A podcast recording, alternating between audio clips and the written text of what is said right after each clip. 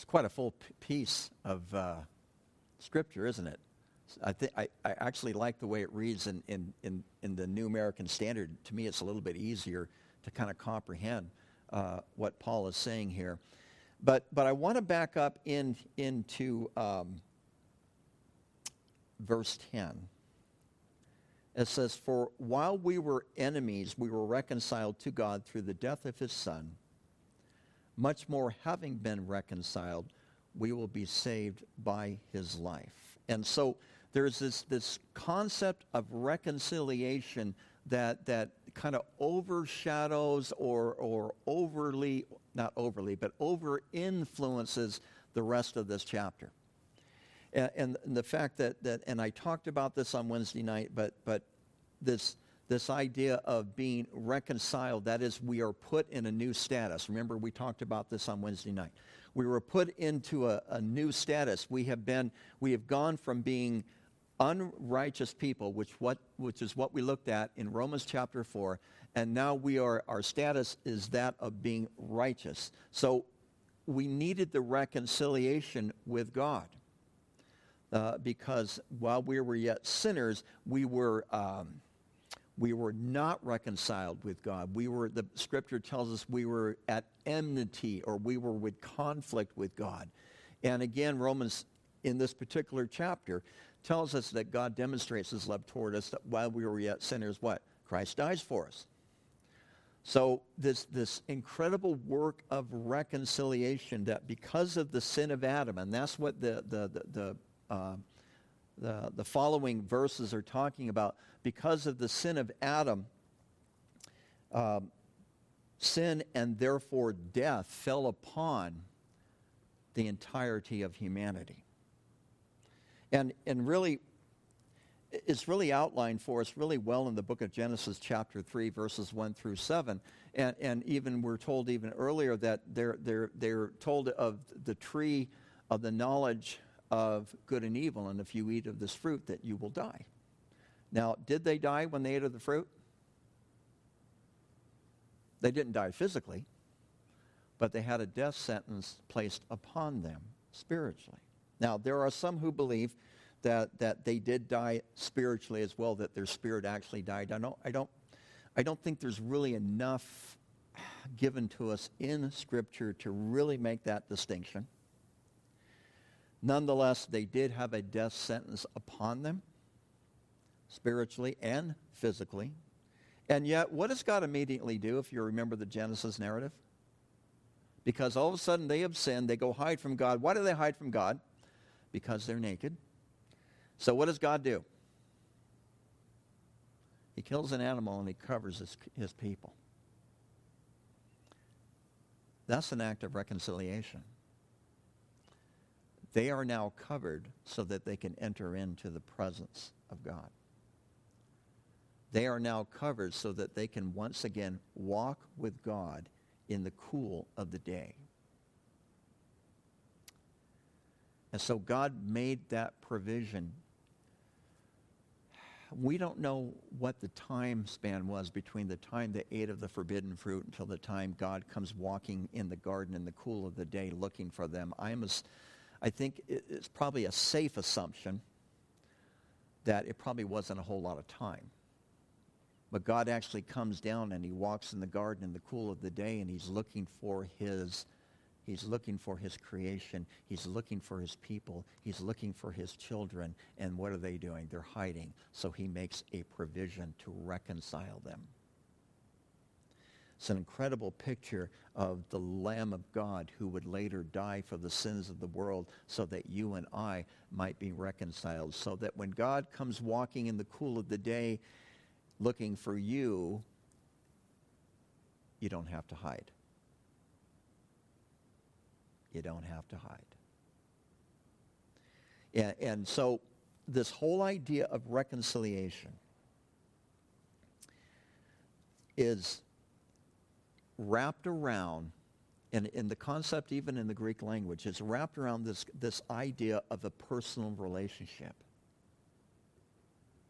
And it is not, therefore, something that God does completely and entirely by himself. Not, he, he's not acting unilaterally here in this act of restoration. Now, I, I touched on this Wednesday night, but just to, to kind of repeat this, because I think it's an important concept that we really drill down in our heads, that, that if it was not for God, we would not ever be saved. All right, that wouldn't happen. I think that's really clear what we looked at in Romans 3 and in Romans 4. God is always the initiator. Always the initiator. Even when you think you're the initiator, guess what? You're not. According to Scripture, he is. But what is our part in, in, in this act of reconciliation? You said faith, I think. Faith, yes. But faith, and I believe also acted in the act of surrender. If you will confess with your mouth Jesus as Lord and believe in your heart that God has raised him from the dead, you will be saved. And, and, so this act of faith, but it's also this confession of him as Lord, which I think it, it, it, it, refers to us submitting ourselves to him, but also I think it's a, it's a confession of his deity. And that part of the transaction is that we have, are going to give our lives to Jesus, and then because of that, we have made a decision to follow him. And so, back in Romans 5, if while we were enemies, we were reconciled to God through the death of his son, how much more so having been reconciled? Okay, the transaction has been completed the reconciliation has happened, we will be saved by his life. We will be saved by his life. I, that's the phrase I really want to grab a hold of this morning. Because in the margin that, that, I, that I read in, in, actually it's not in my, my particular Bible, but I read in another Bible, in the margin of the, of the New American Standard, that word by, we are saved by his life, it could also be translated saved in his life. Because it is, it is the uh, Greek preposition en, which if you want to spell it in English, it's en. And it is used by Paul, the phrase being in Christ is used by Paul about 165 times in his letters. That's a lot. Now, remember when we studied the book of Ephesians, and Ephesians, particularly in Ephesians chapter 1 and in chapter 2, we saw that phrase over and over and over again, did we not? This idea of being in Christ. This idea of, of um, not just having a relationship with God by him, or sometimes this Greek word en can be translated through him, okay? And, and those, those two words, by and through, they really depict this idea of an association. Almost like a, a, a partnership is probably not the best way to describe it, but kind of a side-by-side relationship between two parties. You, and we have this relationship with God through Jesus Christ and, and him being our mediator. And that's true. However, I, I think that we fail to recognize at times that the the fact that Jesus Christ is our mediator. We have one mediator between God and man, and that is the man of Christ Jesus. That it is more than just being having a relationship with God through Christ. It is more than just having a relationship with God by Jesus. In other words, he becomes the vehicle or the means but it is having a relationship with God in Christ. And this word in describes not just the side by side partnership, but more uh, going into greater detail, I'm going to say more correctly, but correctly, um, this word in, in, in the English, or en, in the Greek, describes this idea of a union. It describes this idea of a union with Christ. And that's part of why I, I just felt, uh, and, and, we'll probably look at it again, but that's part of why I, I really felt led to, to go into this uh, passage right before we had communion in Philippians chapter 3, being found in him. You're not found through him. You're not found by him. Your identity is located. That's what being found means, right?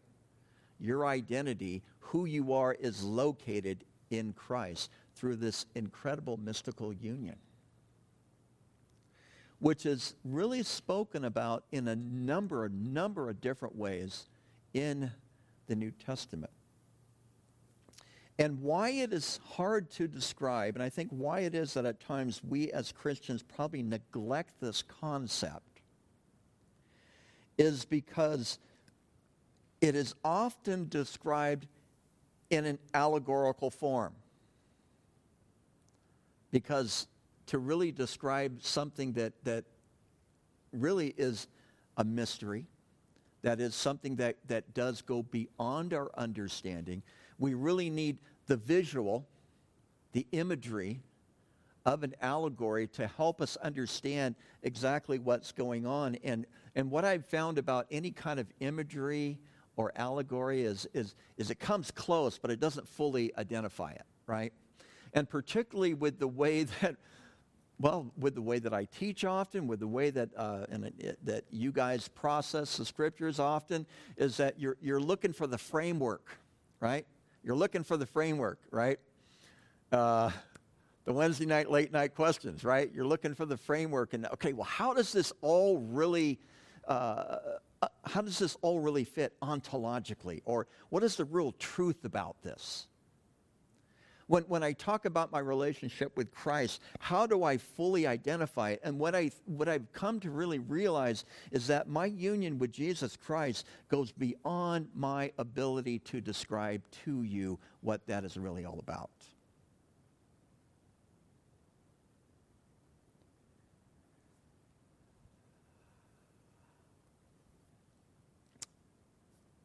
we know that Jesus dwells in us by or through or in the agency, if I can use that word, of the third person of the Trinity, God the Holy Spirit. And, and, and, and I, I don't think that's metaphoric. I don't think that's an allegory. I think that's an actual literal spiritual reality that the Spirit of God dwells in your physical being. Now, I'm going to get real almost, I'm going to, well, we'll see how you react. How's that? Do you realize that's incarnational? Do you realize that? That the Spirit of Christ, God in the flesh, who walked in the flesh, and died for our sins in the flesh, the Spirit of God now dwells in you? That's a reality. That isn't a, an, some kind of ethereal concept that we just try to grab at, grab at but, but it is, it's an actual truth. Does that help? It's hard to describe, though, isn't it? All right? Thank you. All right. You're with me. Okay. All right.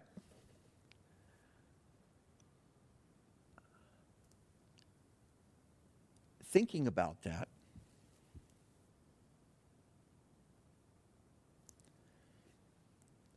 giving some meditative thought to that idea, excuse me, that truth, will do one of two things to you. It either puts you in the, oh no, right? Or hopefully you recognize it as an invitation to further explore the person of Jesus Christ and your relationship with him because it's in him. Because we have this union with Christ. Or as Peter talked about in his first letter, this idea of having the divine nature.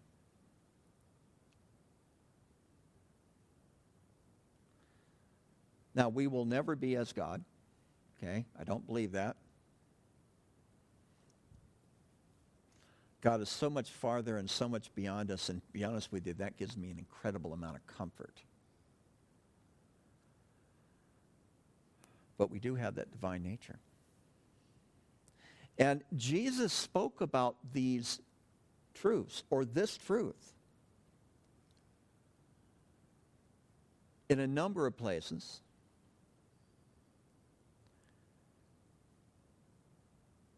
But I'm just going to pull a few of them this morning, show you a few verses, and then let you just go and really think on this even more. The book of John, chapter 15. The book of John, chapter 15. Jesus is speaking here. I'll, I'll go to the New King James on this one.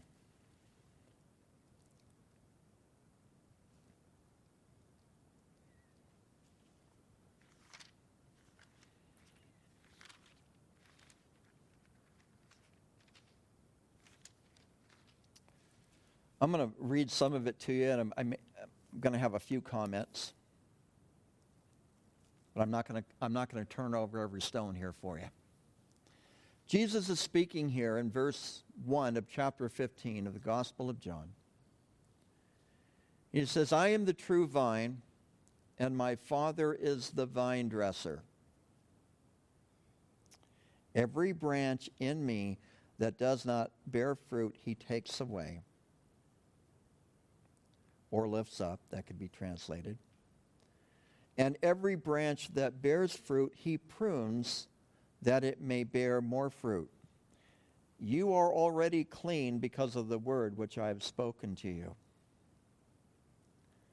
Abide in me, and I in you. That's, that's the verse I want to kind of land on. Abide in me, and I in you, as the branch cannot bear fruit of itself unless it abides in the vine neither can you unless you abide in me. Verse 5 I am the vine, and you are the branches, and he who abides in me and I in him bears much fruit, for without me you can do nothing. We'll leave it at that. We'll stop there, that is. And Jesus is using this analogy of a vine, a grapevine and, and telling us that he is that vine. And we are the branches of the vine. Now, when I look at a vine, now I used to live in what they call down there, they call it down there Northern California. It's actually, unless you live in Redding, then they call that Central California, but they're confused down there. But anyway, um, but I used to live in, out, not too far from wine country, um, Napa Valley area. And when we would go through the vineyards, when I would look and I would look at a plant, I would see the vine. I would see the entire vine, which included what? The branches. I didn't distinguish between the two. Oh, look at the vines here. You know, look at the grapevines. Um, Jesus describes himself as the vine, which would include what? The branch. But then Jesus differentiates in this passage and he tells us we are what? We are the branch, which is a part of what? The vine. And the, the branch cannot bear fruit on its own it has to be attached to the vine. And we do so, the bearing fruit, the bearing of the spiritual fruit in our lives is done as we abide in Christ. as we recognize the union relationship that we already have according to the book of Romans chapter 5, as we recognize that relationship of the union that we have and we stay connected, then we're able to bear fruit in our branch.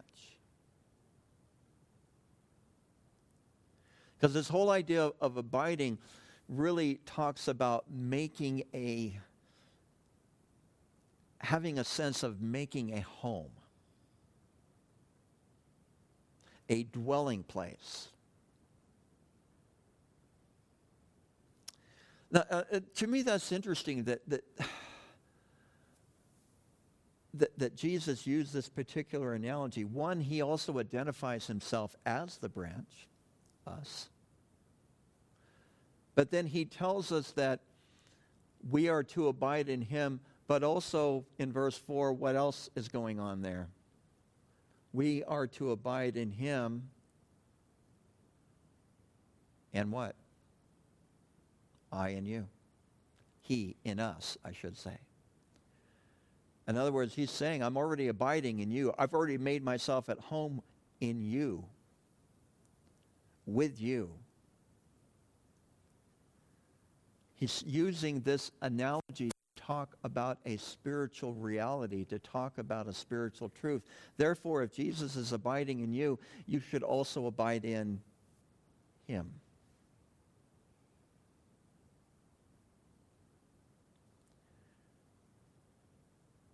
Have you truly made a home? And I think, I think sometimes this comes and goes in our, in our,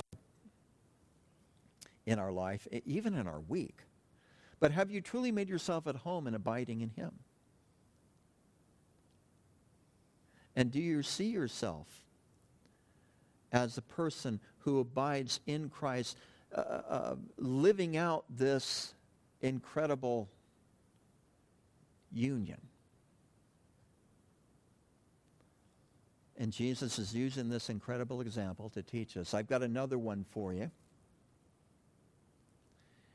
Matthew 26. This is where I'm, I know I'm going to get in trouble on this one. Well, maybe not.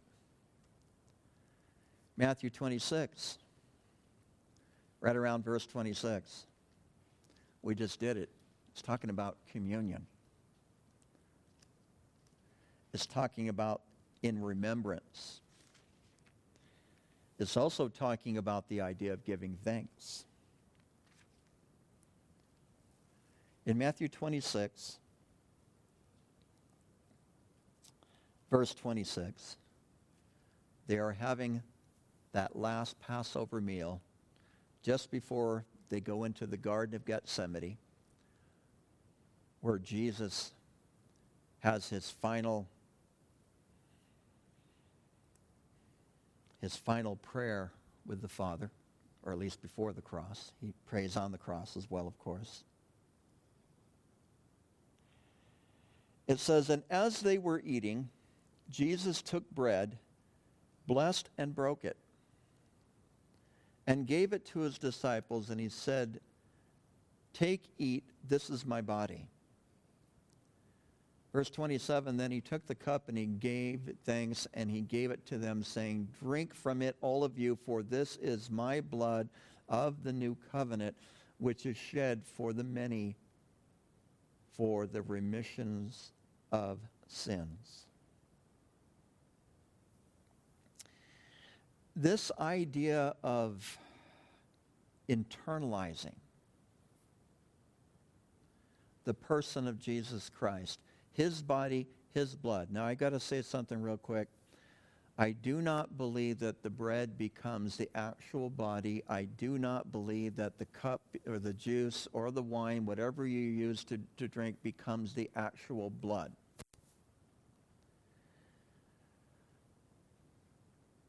but they are physical representations of his blood, of his body.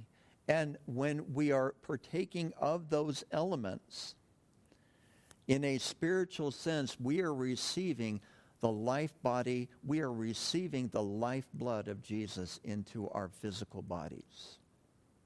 And so I think there is a whole lot more going on here in communion than we often really understand, to be honest with you.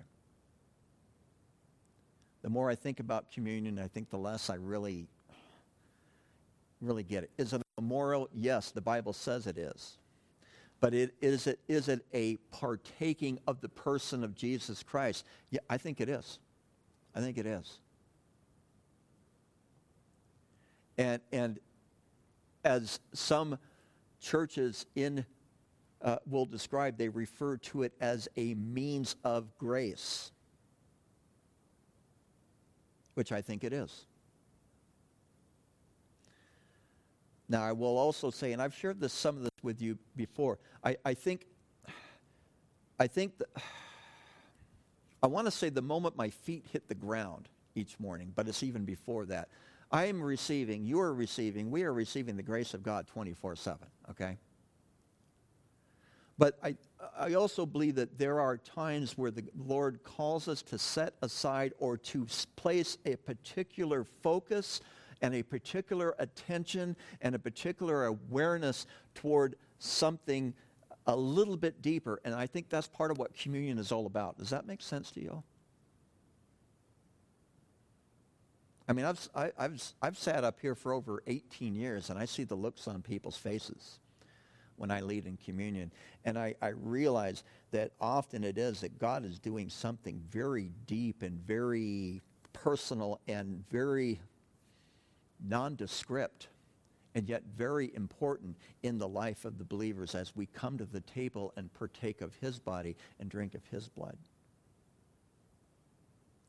And when we do it and we come to the table with that attitude of receiving and an attitude of remembering and an attitude of giving thanks,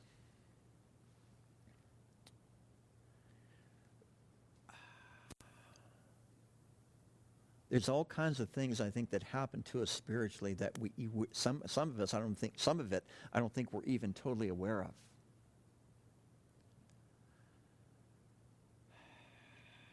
But I'll, I, I know about you, but it feeds me. It feeds me spiritually when I take of the bread and drink of the cup. And, and I recognize that, that, that, that I'm more than just Jesus' little buddy. I can use that term. We are more than just, just people who God loves, although yes, God loves us very dearly, but, but there's this, this incorporation that, that the Lord Jesus Christ has done with each of us and drawn us into himself. And in part of that walk and that relationship with him, he's saying, hey, I want you to set aside time so that you often as you eat this bread and drink this cup, you remember my death until I return. And that's why it's also, to me, a, a, a very holy and a very, uh, a very special moment. I think as a church body, it's probably one of the most special things that we do together. And the fact that we do it often hopefully does not minimize it to you. And I, and I, I remember talking with a woman one time and I'm telling her I really would like to do it every Sunday. Yeah, she says, yeah, well, if we do that, it would just be too common. Well, if that's the case, then shame on you. Because we are remembering the body broken. We are remembering the blood that shed. We are remembering this incredible sacrifice whereby Jesus laid down his life for our sins. He who knew no sin became sin for us that we might obtain the righteousness of God in Christ Jesus. That's what we are remembering. This incredible, incredible, incredible act of redemption.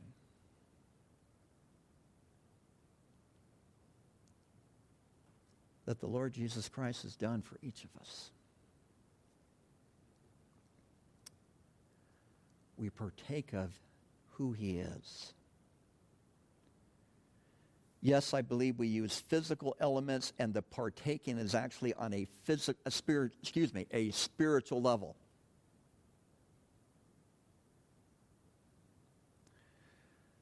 But I think often it is that God calls us into doing physical things that we might really apprehend them spiritually. I think that's what baptism's all about. Baptism doesn't save you. But we are buried with him in baptism. That's, that's another form. We are buried with him in baptism. We are raised to walk in newness of life. That's part of why I believe in believer's baptism. It is, it, it's that outward expression of what has happened inwardly as we are raised to walk in newness of life. We now have a new change of status from unrighteous to righteous, and we have been reconciled, and now we are find ourselves in him. You see how this all ties together so beautifully? One more and I'll be done. Probably, probably could end right there, but one more real, real quick. Our relationship in Christ is the foundation that we build upon. Matthew 7. Matthew 7, around verse 24.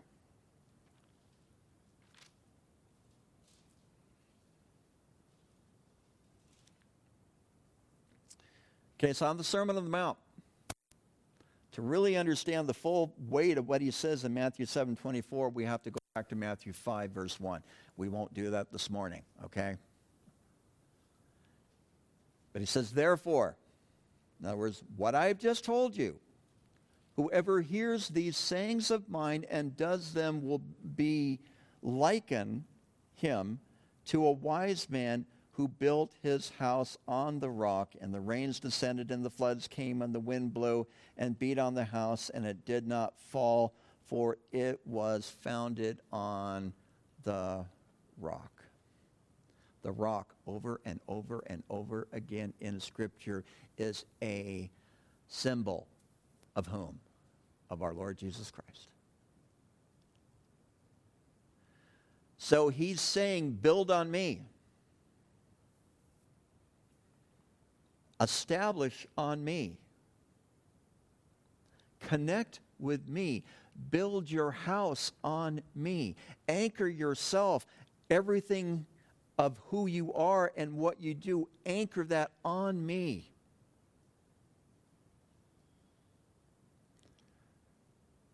Because the winds will howl, the rain will come, the floods will rise, and if you are anchored to Him,